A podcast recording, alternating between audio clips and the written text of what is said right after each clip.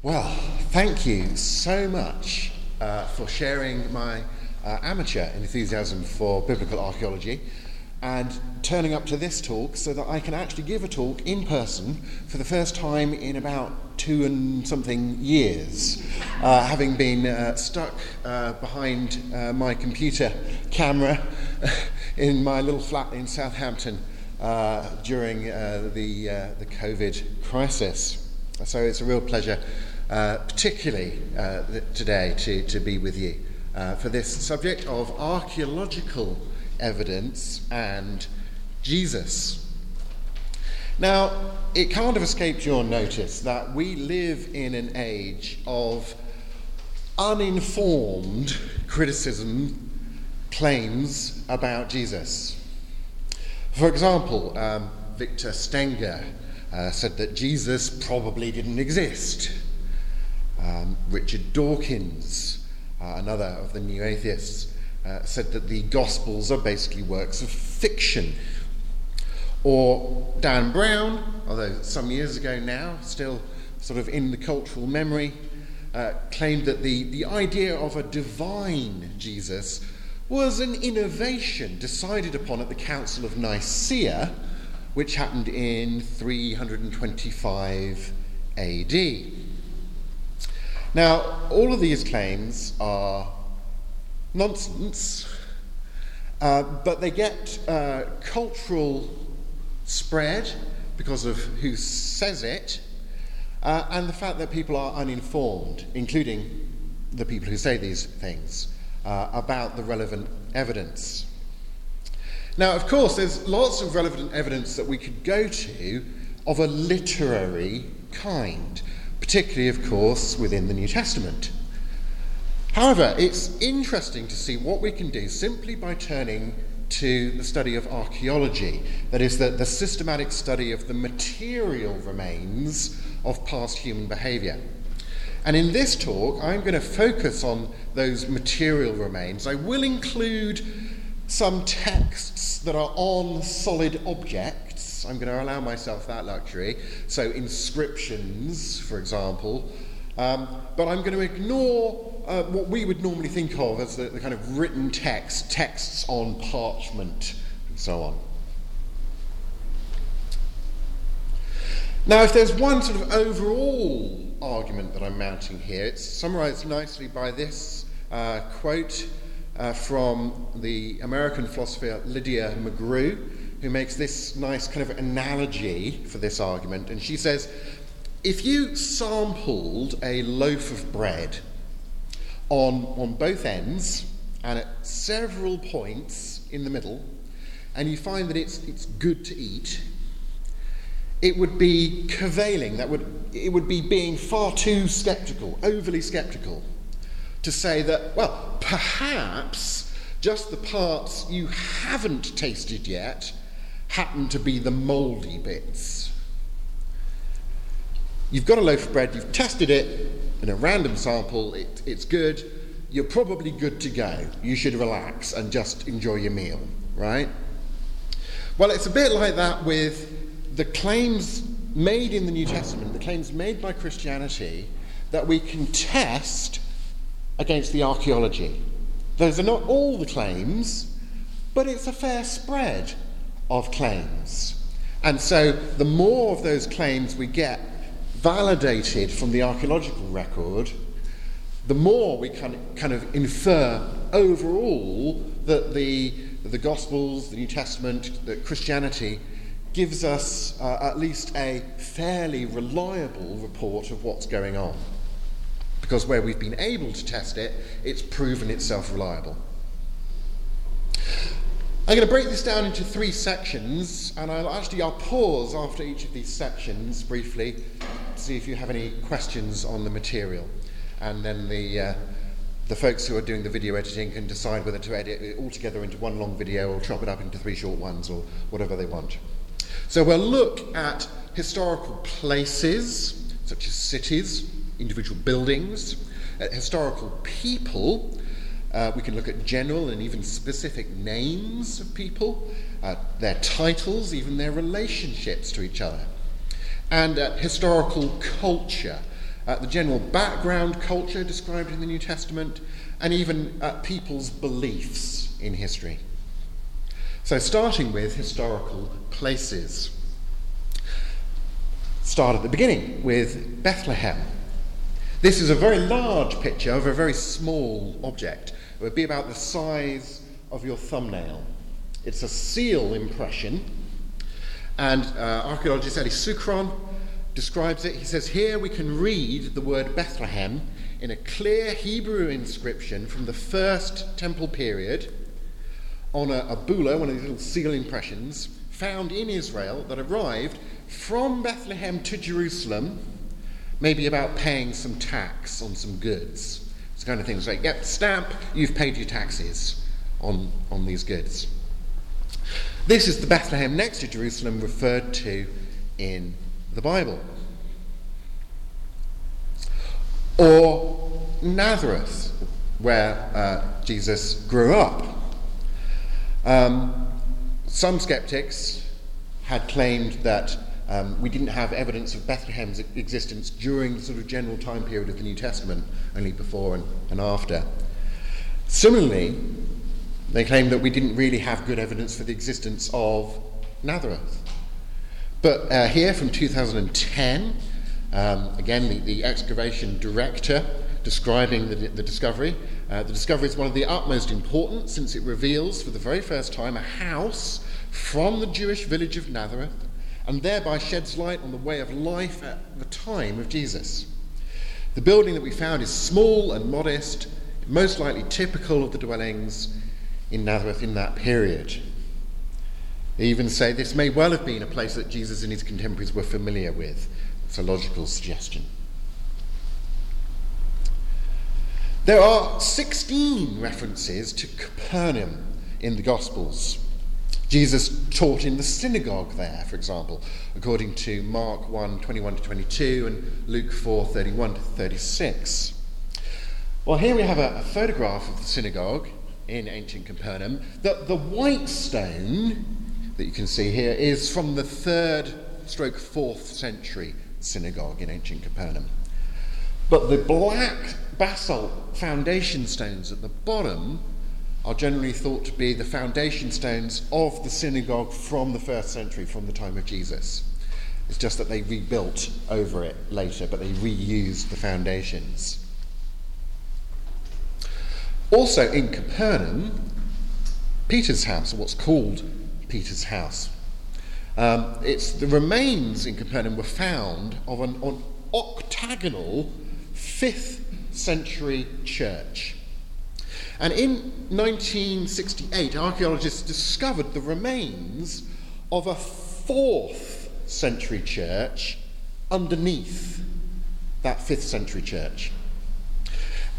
And they discovered that the fourth century church had been built around a first century house, which had clearly been used as a Christian meeting place since about the second half of the first century. And there were signs like things that were scratched into the plasterwork of one of the, one of the rooms there. And it's interesting to note that in the fourth century, um, the emperor's mother, uh, Emperor Constantine's mother, Egeria, kind of went on the first kind of pilgrimage to the Holy Land.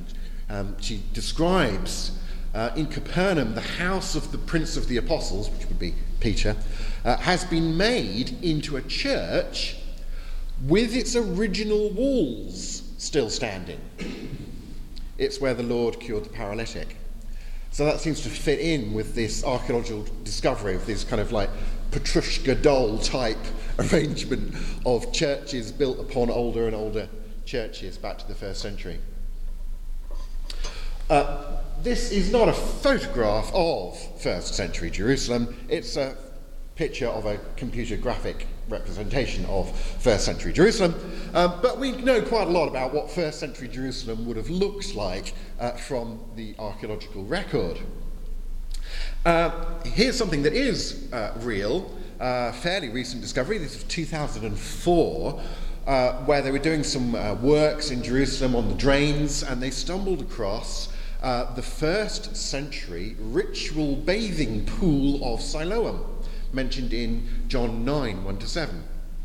uh, engineers uncovered these uh, series of ancient steps, and uh, we've got a square of steps uh, leading down to what would have been the bathing pool um, during some pipe maintenance near the mouth of. Um, you might know, have heard of this as Old Testament archaeology, but Hezekiah's tunnel from the Old Testament. The water from Hezekiah's tunnel flows into uh, the pool of Siloam. Um, you can see here the, uh, the steps leading down, and there's even some you know, rainwater or whatever collected here at the bottom, um, water flowing here still, um, and the sort of the size of the thing uh, gauging from the people here. Uh, and this is interesting because this, this has to do with how they date these things. You know, when you unearth stuff, you can look at pottery and the way that pottery changes over time, and that helps archaeologists to to date things, and coins are great because people tend to stamp dates on coins. Uh, like year whatever of my reign, uh, Herod, and, and then you can kind of date to, well, this must have been buried after that coin was minted, right? So it, it gives you sort of bookmarks for the, for the dating. Let's uh, pause there to see if you've got any questions about historical places uh, before we move on to historical people. Okay, marvellous, thank you. Good questions. We will move on to looking at the category of historical people. And this is a great passage to go to from Luke's Gospel in, this regard. This is Luke 3, verses 1 to 2, because it mentions, Luke is putting into historical context for his readership what he's talking about. So he mentions particular historical figures that would have been known in order to locate what it's describing in his biography of Jesus. And he says, in the 15th year of the reign of Tiberius Caesar, the emperor, when Pontius Pilate was governor of Judea, Herod, tetrarch, that is, a governor of a quarter of a Roman province, tetrarch of Galilee, his brother Philip, tetrarch of Ituraea, and Trachonitis, who Josephus mentions in Jewish antiquities, uh, and Lysanias, tetrarch of Abilene, doing the high priesthood of Annas and Caiaphas, the word of God came to John, son of Zechariah, in the desert. We met John the Baptist. And we can, we can get, so I've already mentioned one who's, we've got a literary reference for that I can't really include because I'm talking about archaeology. But one, Tiberius Caesar. Here's a bust of him, here's some of his coins. Uh, we can say, yeah, uh, we can date him. Uh, this is a Tiberius denarius from 14 to 37 AD, uh, commonly referred to as the tribute penny um, from the Bible, you know, the story about who's, who your taxes belong to uh, the coin shows a, a portrait of Tiberius Caesar. Accurate or not, who knows, yeah? Or uh, Pontius Pilate, uh, discovered in 1961 at Caesarea Maritima in Israel. This so called Pilate stone um, had actually been reused and it was found in just as a bit of rubble in another building since its, its heyday. Um, but they actually noticed that on this bit of rubble was this Latin inscription from the first century AD uh, about a Tiberium, that is a, a, temple to Tiberius, a Tiberium from Tius Pilatus Ectus. Um, now, I'm saying it that way because you can see bits of the words are missing, they've been chipped off by the rough and tumble of, of history, but it doesn't take much to piece this together as clearly saying this is a Tiberium, you know, uh, sponsored by Pontius Pilate. You know, please give me kudos, Emperor. Aren't I a goody two shoes? I paid for this temple for you. Give me brownie points. Uh, and then later on, you know, when that wasn't significant anymore, people reused it in, an, in another building. But it, it, it mentions Pontius Pilate as the prefect uh, and where it was discovered, of course, is, is significant as well. Much more recently, this is from 2018, the so called Pilate ring.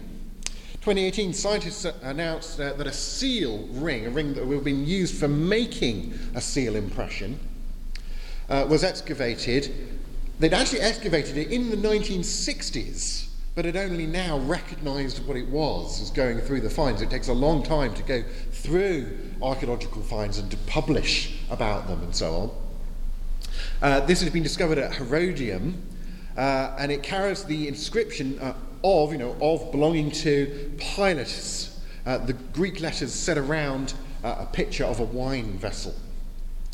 Um, Pilate referenced the, the dative form of the name, which would ordinarily be uh, written in, in slightly different type of letters, minuscule letters, uh, a little bit differently. Um, the inscription's on a corroded copper alloy ring. Uh, it was finally read, made out, you know, what this inscription was, using advanced photographic techniques that you know, wouldn't have been available in the 1960s. So they, they kind of, even if they'd looked at it in the 1960s, you know, they couldn't have noticed what it was because they couldn't have read the inscription. It was too difficult to make out without modern technique. Uh, I'm afraid I can't tell you what that technique is, but there we go. Now, they reckon that the ring's probably not fancy enough to have actually been worn by Pilate himself. Rather, it was likely worn by someone who was authorized to act on Pilate's behalf, on his authority, probably one of his slaves. Uh, he would use this seal to make official communications, um, maybe about Pilate's wine cellars, or you know, since there's a wine vessel on it, or maybe that's just decorative, who knows. Herod the Great, uh, Thomas Paine, uh, skeptic, 18th century, said there could be no such person as a King Herod. Because the Jews and their country were then under the dominion of the Roman emperors, who governed them by tetrarchs or governors. So there couldn't have been a King Herod. Here's a coin from uh, Herod the Great. Um, it's a bronze coin. And on, on the obverse side at the bottom is a tripod, picture of a tripod, a ceremonial bowl, and the inscription Herod, King. And the year that the coin was struck, year three of Herod's reign, uh, so that puts this in 37 BC. It says on there, Herod, king. In 1996, Israeli professor of archaeology Ehud Netzer discovered some broken pottery in Masada bearing the Latin inscription Herod the Great King of the Jews, or King of Judea. This is the first uh, find to mention the full biblical title of King Herod. This was part of a, an amphora, a, a, vessel used for the transportation of liquids, probably wine again, uh, dated to about uh, 19 BC. And that'll be by things like the type of pottery and also the type of lettering on it, because script, again, changes over time, and that uh, allows you to um, to date some things by what kind of lettering is being used. Uh, fourth, Lysanias. Now, some scholars have said, look, Luke doesn't know what he's talking about here, clearly, because everybody knew that Lysanias wasn't a tetrarch. He was the ruler of Chalcis, half a century earlier than Luke was talking about. But an inscription was later found from the time of Tiberius, uh, 14 to 37 AD, which names one Lysanias as tetrarch in Abila near Damascus. Uh, so there'd been two different government officials who'd had the same name. You know, what are the odds? Um, presumably not all that bad. Fifth, uh, Caiaphas. Uh, this is the, the ossuary, is the technical name for this, the bone box. You know, the Jews would bury someone, let the flesh decay for a while, gather up the bones, put them in a bone box, an ossuary. Uh, this was discovered in a tomb located in the south of Jerusalem uh, with several different ossuaries, um, one of which many historians believe relates to the former high priest Caiaphas and his family, um, it, you can see it's very ornate, it's somebody very rich, very well off, and on the side and back of the ossuary there's inscribed into uh, the ossuary uh, Caiaphas' name. It mentions, mentions Joseph Bar, that is son of Caiaphas. Uh, here is, now, I'm going to take this with a pinch of salt and say, here is possibly the bone box of John the Baptist, a discovery from 2011. Um, I'm sorry if I uh, ruin the uh, chief archaeologist's name here, but uh, Pop Konstantinov headed an archaeological team that uncovered the, the reliquary or ancient container for relics, uh, in which eight bone pieces attributed to John the Baptist were found. This reliquary was found, it was embedded inside an altar in the ruins of a monastery on Sveti Island, a small island in the Black Sea uh, uh, Bulgaria. Uh, Professor Pop, Pop Konstantinov told the media that he based his support for the find's authenticity on a Greek inscription that was found on another box that was found with the reliquary. There were several boxes here. And the inscription in Greek said, God save your servant Thomas to St. John, June 24.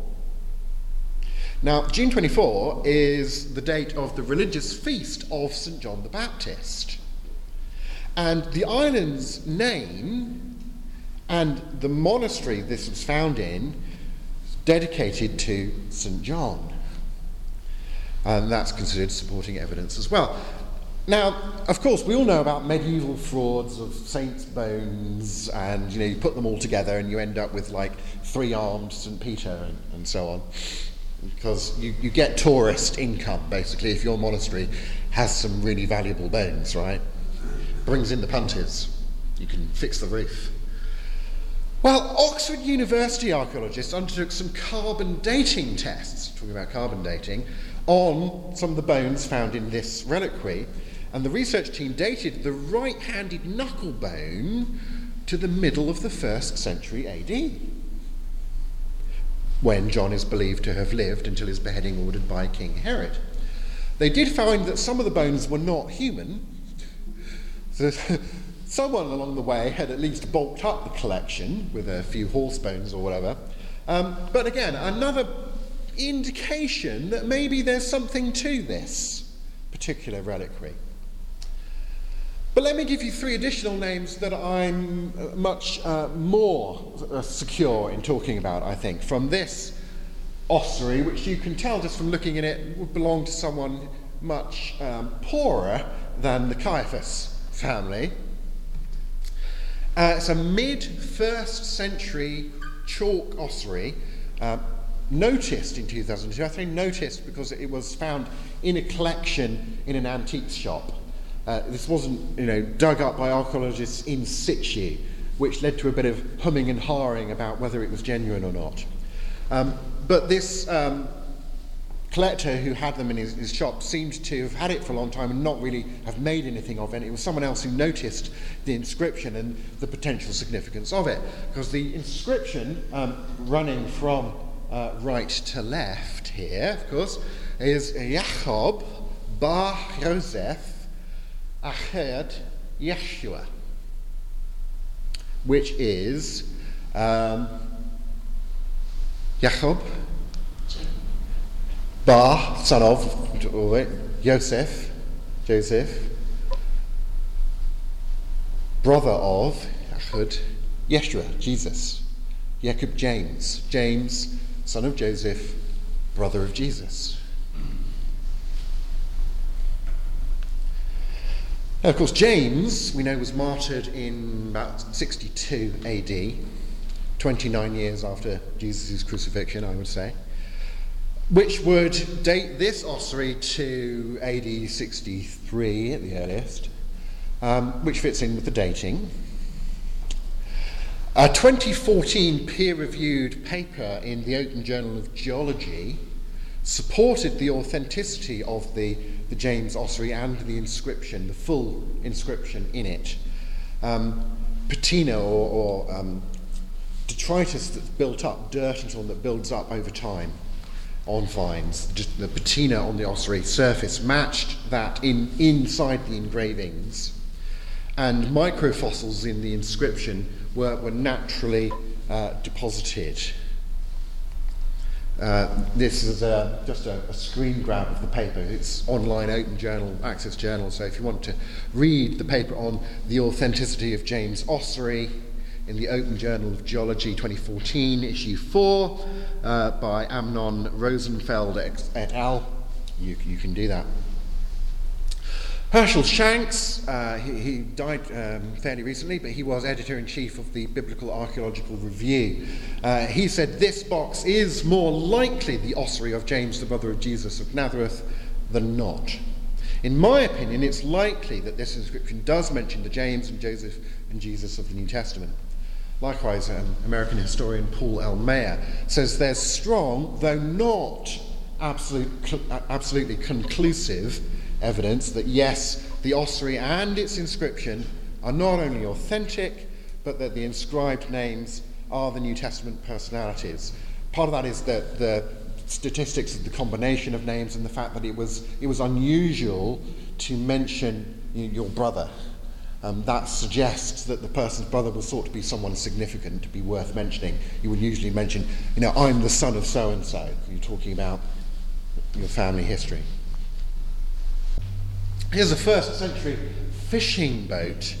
Uh, in 1986, Israel suffered a drought which caused the waters of the Sea of Galilee to recede, uncovering in the mud of the, the, the, what had been the bottom of the Sea of Galilee this uh, boat, which they had to rush to rescue before the fact that it had been uncovered sort of did, made the whole thing collapse.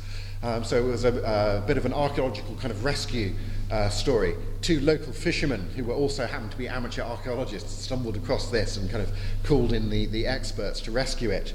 Uh, a well preserved fishing boat from the time of Jesus. The vessel, which measured over 27 feet in length, was, uh, they reckon, typical of fishing boats used during this time in the Eastern Mediterranean. Probably have other examples of Eastern Mediterranean boats. Uh, they raced against time to recover the boat from the mud and put it in a museum and preserve it before the, the waters returned and kind of drowned the archaeologists. You know, a bit of a fight against the clock. Um, pots, you know, pottery, and lamps found beside the boat helped date it to the first century, and this was confirmed by our old friend radiocarbon dating. Uh, because wood, so you've got, you've got um, organic matter uh, in the back of the boat, it's interesting to note, was a, a raised section in the back of the boat, like that under which Jesus was said to be sleeping on the ballast sandbag during the, sto- the story of the calming of the storm. Um, sometimes you'll see it and translated, at least in, in some English version of the Bible, you know, Jesus was asleep on the pillow. Um, putting it in, in, cultural context, this was the ballast sandbag. Uh, we, we, store it under this little raised section of the boat at the back, and Jesus was having a kip on the sandbag at the back of the boat there. Uh, the boat uh, could accommodate some 15 people, um, so there's no trouble with having room for Jesus and his 12 disciples all on the same boat as described in the Gospels. So interesting little, little points of coincidence between even just one you know, accidental find and what's described in the Gospels about the, the, the, material culture that's being described there. And the fact that the Gospels get that right in a way that people who were, say, writing in a different cultural context uh, or in a different later historical period without access to Wikipedia probably wouldn't have, have got right. And indeed, that's what you find when you turn to, say, the Gnostic Gospels, the later Gnostic Gospels, and you find uh, these mistakes about the material culture in them. Um, now, according to Jesus mythicist Robert M. Price, a major collision between the gospel tradition and archaeology concerns the existence of synagogues and Pharisees in pre 70 um, CE, Common Era, pre 70 AD, Galilee. Historical logic implies that there would not have been any since Pharisees fled to Galilee only after the fall of Jerusalem when the Romans attack in AD 70, destroy it. Um, destroyed it in AD 70. Well, here's a very recent find from December 2021.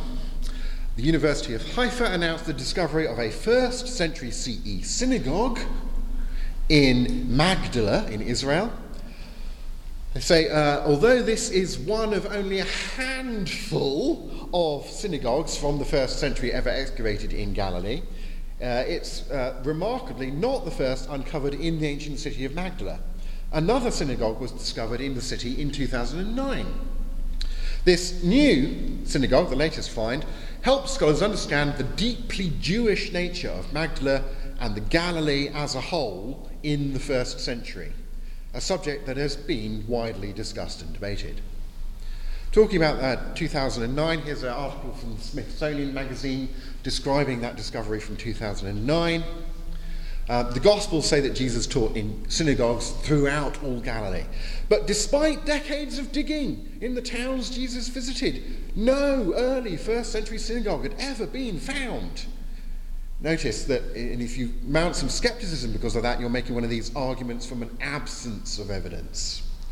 But then some scholars argued that the, the synagogues in the New Testament were nothing more than anachronisms, like you find in the Gnostic Gospels. But as Israeli Antiquities Authority official uh, Dina Avshalom Gorni, um, pictured here, uh, stood at the edge of the archaeological dig pit, studying the arrangement of benches along the walls, she could no longer deny it. They'd found a synagogue from the time of Jesus in the hometown of Mary Magdalene.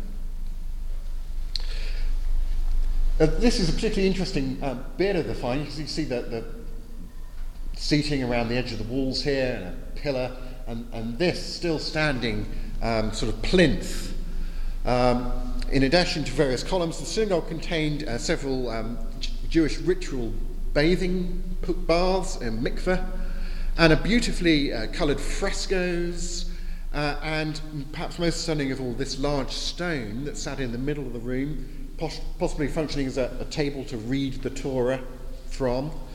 Um, and it's uh, become known as the, the Magdala stone. Etched into the stone are numerous images, including one of the earliest visual depiction of a menorah, the, the multi candlestick, um, like one in, in, the, in the temple that's mentioned. And just a couple of quotes here from different sources talking about this find marking the first case of the existence of two synagogues in any locality from the Second Temple period, from Jesus' era, um, when the temple in Jerusalem was still standing, contra what Price said. So let's turn to the, the, finally this issue about Jesus, people's beliefs about Jesus, and a, a, few more things that we can say about Jesus from the archaeological record. This is a quote from the Da Vinci Code. Uh, they're talking about Jesus not being the Son of God. Uh, right, Professor Teabing said, you know, Jesus' establishment of the Son of God was officially proposed and voted on by the Council of Nicaea. Um, this is what we English call poppycock. Um, let me introduce you to the, the third century church at Dura Europos, uh, described here. Courtyard, various teaching areas, some steps going up to the upper floor, where there's a baptistry in the upper floor. And around the walls of this baptistry are some wonderful pictures in the plasterwork. Here's one of them. We just show you the picture first of all. Uh, make it a little clearer. We have someone lying on a, on a bed, bit of a wonky bed. Someone lying on a bed, and someone carrying a bed. Looks like a bit of a hefty bed to be carrying, but there we go. lying on a bed, carrying a bed, and, and Standing over the figure lying on a bed is a standing figure in a toga with an arm raised out over the person lying on the bed. And this is a kind of um, before and after picture, like you see in slimming magazines, only it's before and after. What do you think it's before and after? Someone on a bed? Someone not on a bed? the, the raising of the paralytic.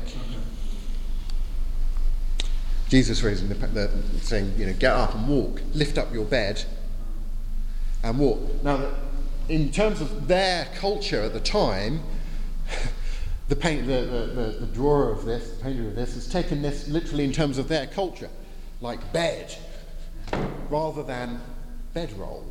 which was probably what you had uh, in, in, the gospel situation. But that's what it's clearly portraying. And the interesting thing about portraying this scene that we know of from the gospels on the walls of a baptistry is what's the crucial thing about that story is that it is Jesus saying, Yeah, your sins are forgiven. you can't say that. You don't have the authority to say that. Oh, what's easier, to say your sins are forgiven or to say to someone, pick up your bed and walk?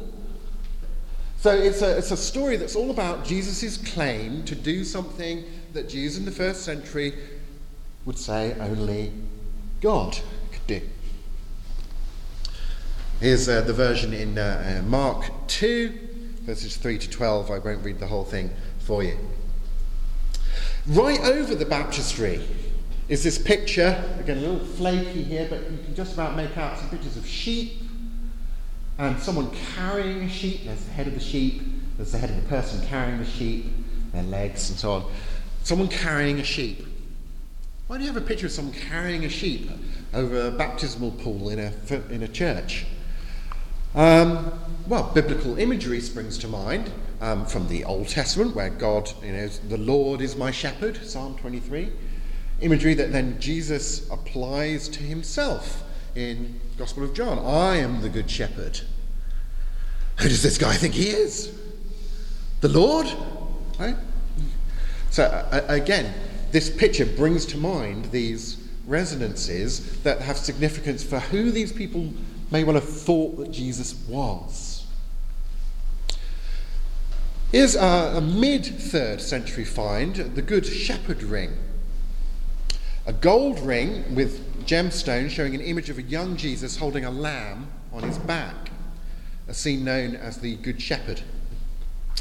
Uh, one of several stunning artifacts found off the coast of Israel, some, some shipwrecks. Israeli Antiquities Authority announced it had recovered treasures from two shipwrecks dating back to 1700 and 600 years respectively, found in the ancient port of Caesarea. The ring, which is 1,700 years old, was found amongst a trove of 3rd century Roman coins. So, again, coins helping the dating. Another image of this good shepherd image from mid 3rd century. Or here is a find from about 230 AD, so early 3rd century, Christian prayer hall mosaic uncovered in the grounds of Megiddo prison when they were extending the prison there, discovered in 2005. You've got a kind of mock up of what the building would have looked like with this communion table in the middle and um, these mosaics on the floor around it. And here's a top down view of these mosaics, which I'll give you a, a close up look of some of because they're very interesting. Starting off with the fact that this mosaic has some picture of fish on it. Now, of course, we know historically that the fish became a symbol of Christianity fairly early on because the, the Greek word for fish, ichthus, was an early Christian symbol because you can make the acrostic where you take each letter of the word as the first letter of another word that spells out something significant, and you can get from ichthus, you can get what translates into English as Jesus Christ, God's Son, Saviour. Jesus Christ, God's Son, Saviour, the fish symbol. So maybe there's an indication in this fish symbol being used here uh, of who these people thought Jesus was. But if there's any ambiguity in your mind, let me point you to this um, fresco, uh, not fresco, mosaic inscription, as it were, um, made out in the little tiles of the mosaic here, uh, talking about the person who had clearly like funded um, some of the works, and it says here, the God-loving Akeptus has offered the table, the communion table, to God Jesus Christ as a memorial. To God Jesus Christ as a memorial. 230 AD. Here's a close up. Um, the Greeks um, didn't underline things, they, they overlined things for emphasis. Um, God Jesus Christ. Or the Alexamenos graffito, which you won't be surprised to learn is uh, Latin for graffiti, uh, discovered on a wall near Palatine Hill in Rome, dating to about 200 AD. Someone in about 200 AD had just scratched some graffiti in, in this plaster work, probably maybe a Roman soldier taking the mickey out of another Roman soldier And, and we've got here this, this picture of someone tied to a cross beam, standing with a donkey's head. Whoever this is, you, you might say they made such an ass of themselves, they got themselves crucified. And this chap here is, is sort of looking up at this figure who's being crucified with, with his donkey head, raising up a hand. And the, the, the writing inscribed here uh, says, um, Alexamenos worships his God. How ridiculous. That's so funny. He's worshipping, oh, oh he's worshipping a crucified God. How stupid can you get, right? That's the, the cultural context of why on earth would you worship someone who was crucified? That is embarrassing, yeah? But around 200 AD, worshipped his God. Crucified. Who we know that might, you know, that might be? Well, there's another clue in the fact that there's a donkey head here. You're thinking, why is there a, a donkey head here? Um, historian Tom Holland um, solves this for us.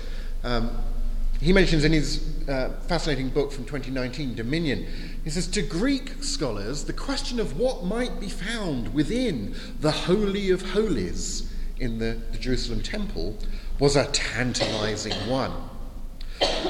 Posidonius, never knowingly without a theory, claimed that it contained a golden ass's head.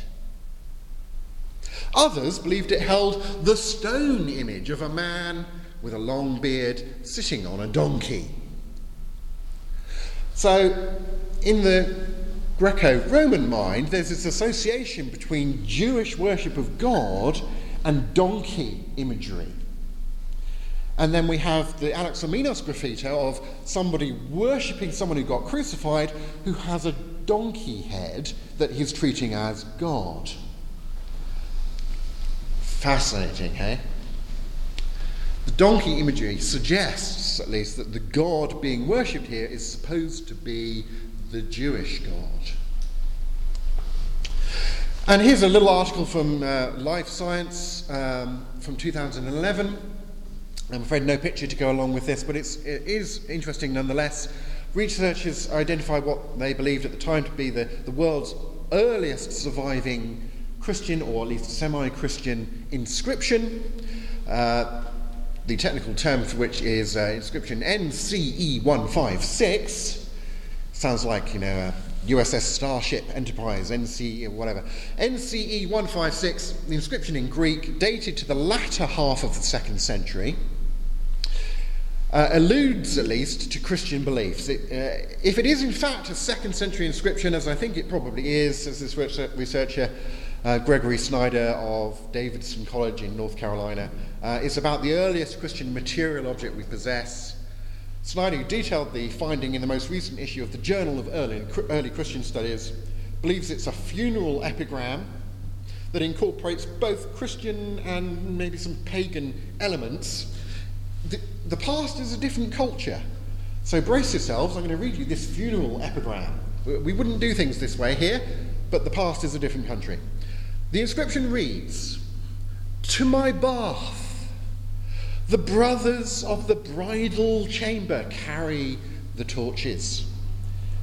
Here in our halls, they hunger for the true, what's the word there? True banquets even while praising the Father and glorifying the Son.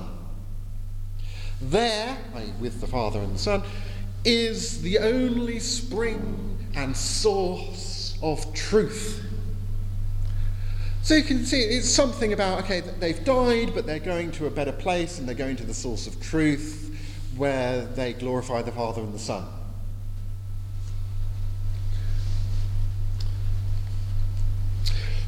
The Pompeii is now called Rotas or Sator Square, um, dated 79 AD. Pompeii, you know, the town that was buried under the volcano uh, eruption.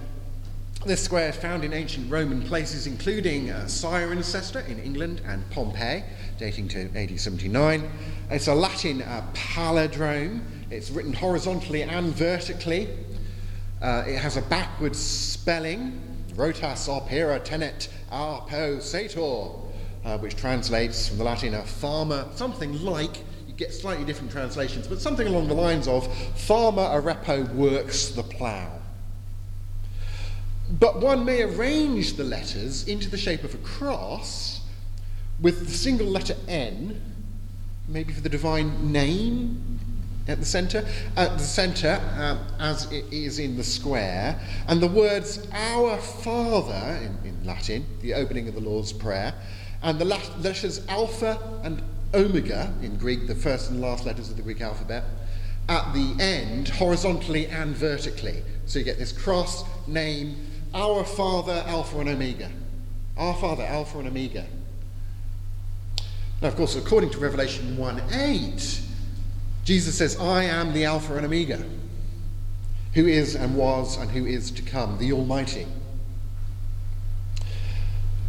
And the letters may be arranged into a prayer, oro te pater, oro te pater sanus. I pray to you, Father, I pray to you, Father, to heal. The symbolism is at least Jewish. Have a look at Ezekiel 1 16 to 17 and 9 4, Isaiah 46 10. So the, the symbolism here may be Jewish and or Christian. Revelation 1 8. So there's much discussion over does this 79 AD find relate to and express Christian beliefs, or is it really just reflecting Jewish imagery from the Old Testament, depending on how you kind of read it? there, it's much discussed.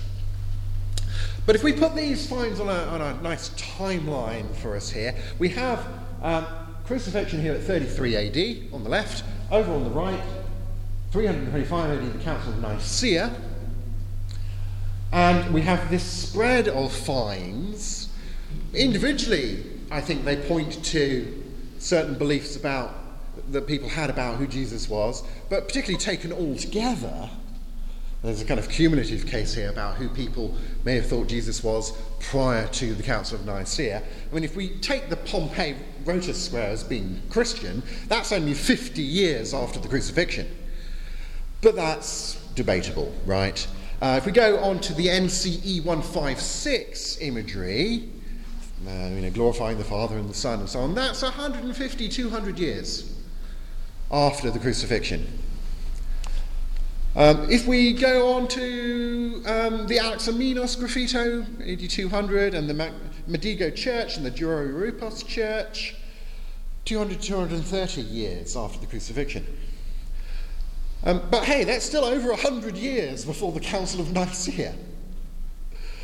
So this claim that you know people only began to think of Jesus as in some sense you know divine in the kind of Jewish Christian sense was only, you know, that's post council, that was made up at the Council of Nicaea stuff.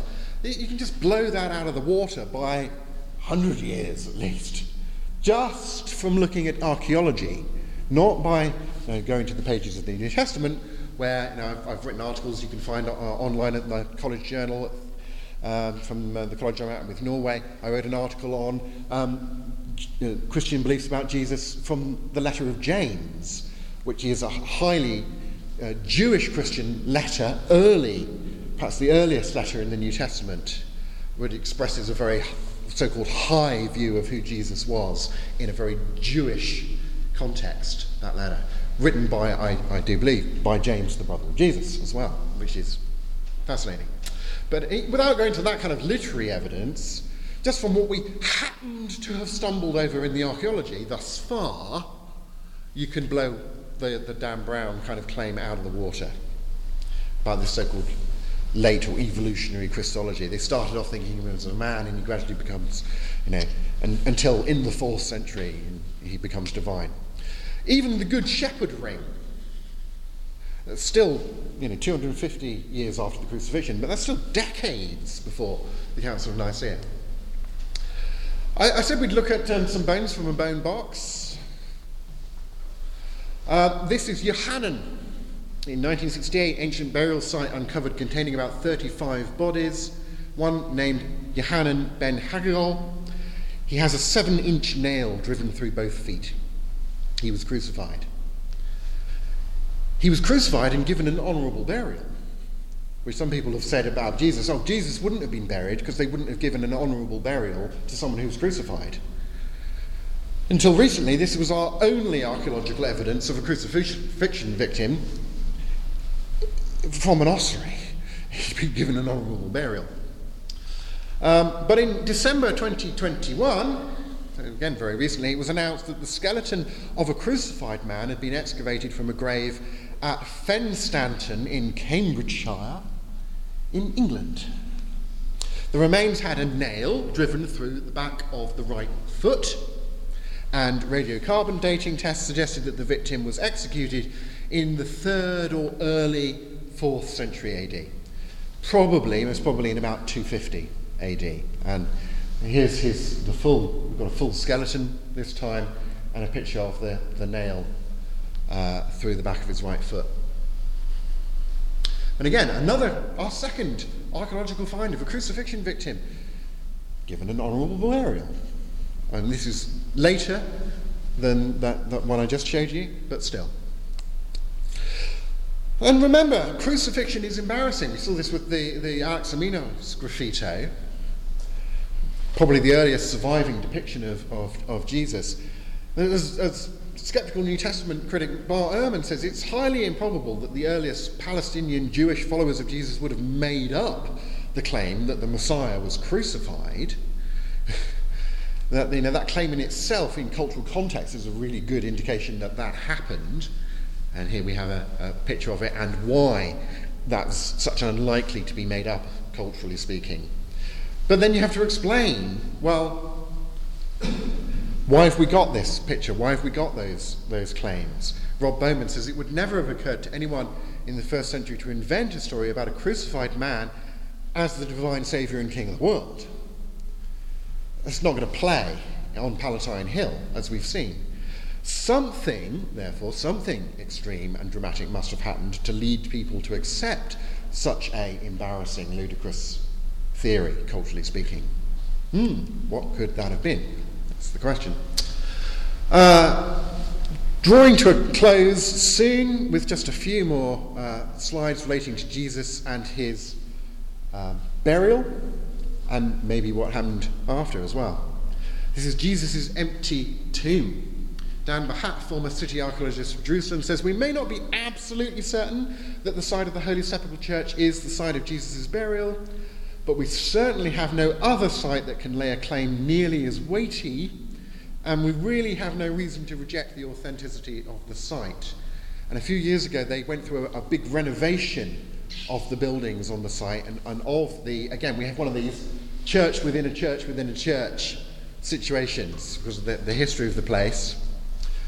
So, mortar that was recovered during the 2016 renovation was dated to as early as AD 345, uh, which supports the traditional dating of the construction of the first church of the Holy Sepulchre to mark the tomb of Christ during the reign of the Roman Emperor Constantine and his mother Egeria that we quoted from earlier.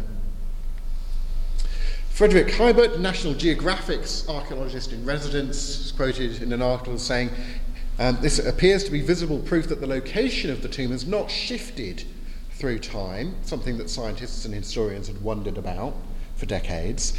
And here we have a close up of beneath the, the broken marble slab on top of the original rock surface of what is plausibly the original burial place of Jesus.